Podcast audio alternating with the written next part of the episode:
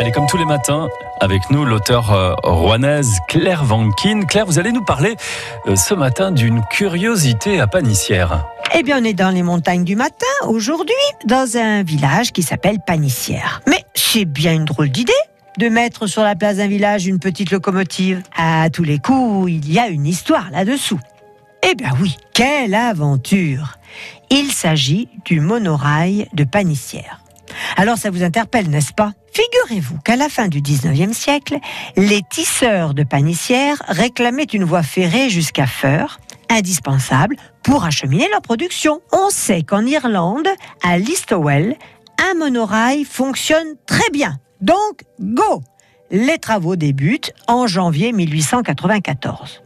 Et on inaugure en grande pompe avec toutes les hautes personnalités de l'époque. Alors au début, tout va bien. Le trajet aller en partance de Feur se déroule normalement. Tout le monde est satisfait du résultat. On commence à se congratuler. Les officiels pensent aux prochaines élections. Très bon tout ça. Mais eh ben, c'est au retour que ça se complique. Les boulons des chevalets pètent, la voie est arrachée sur 22 mètres, un cylindre de la machine crève. Oh là là, c'est la cata. Tout est fini.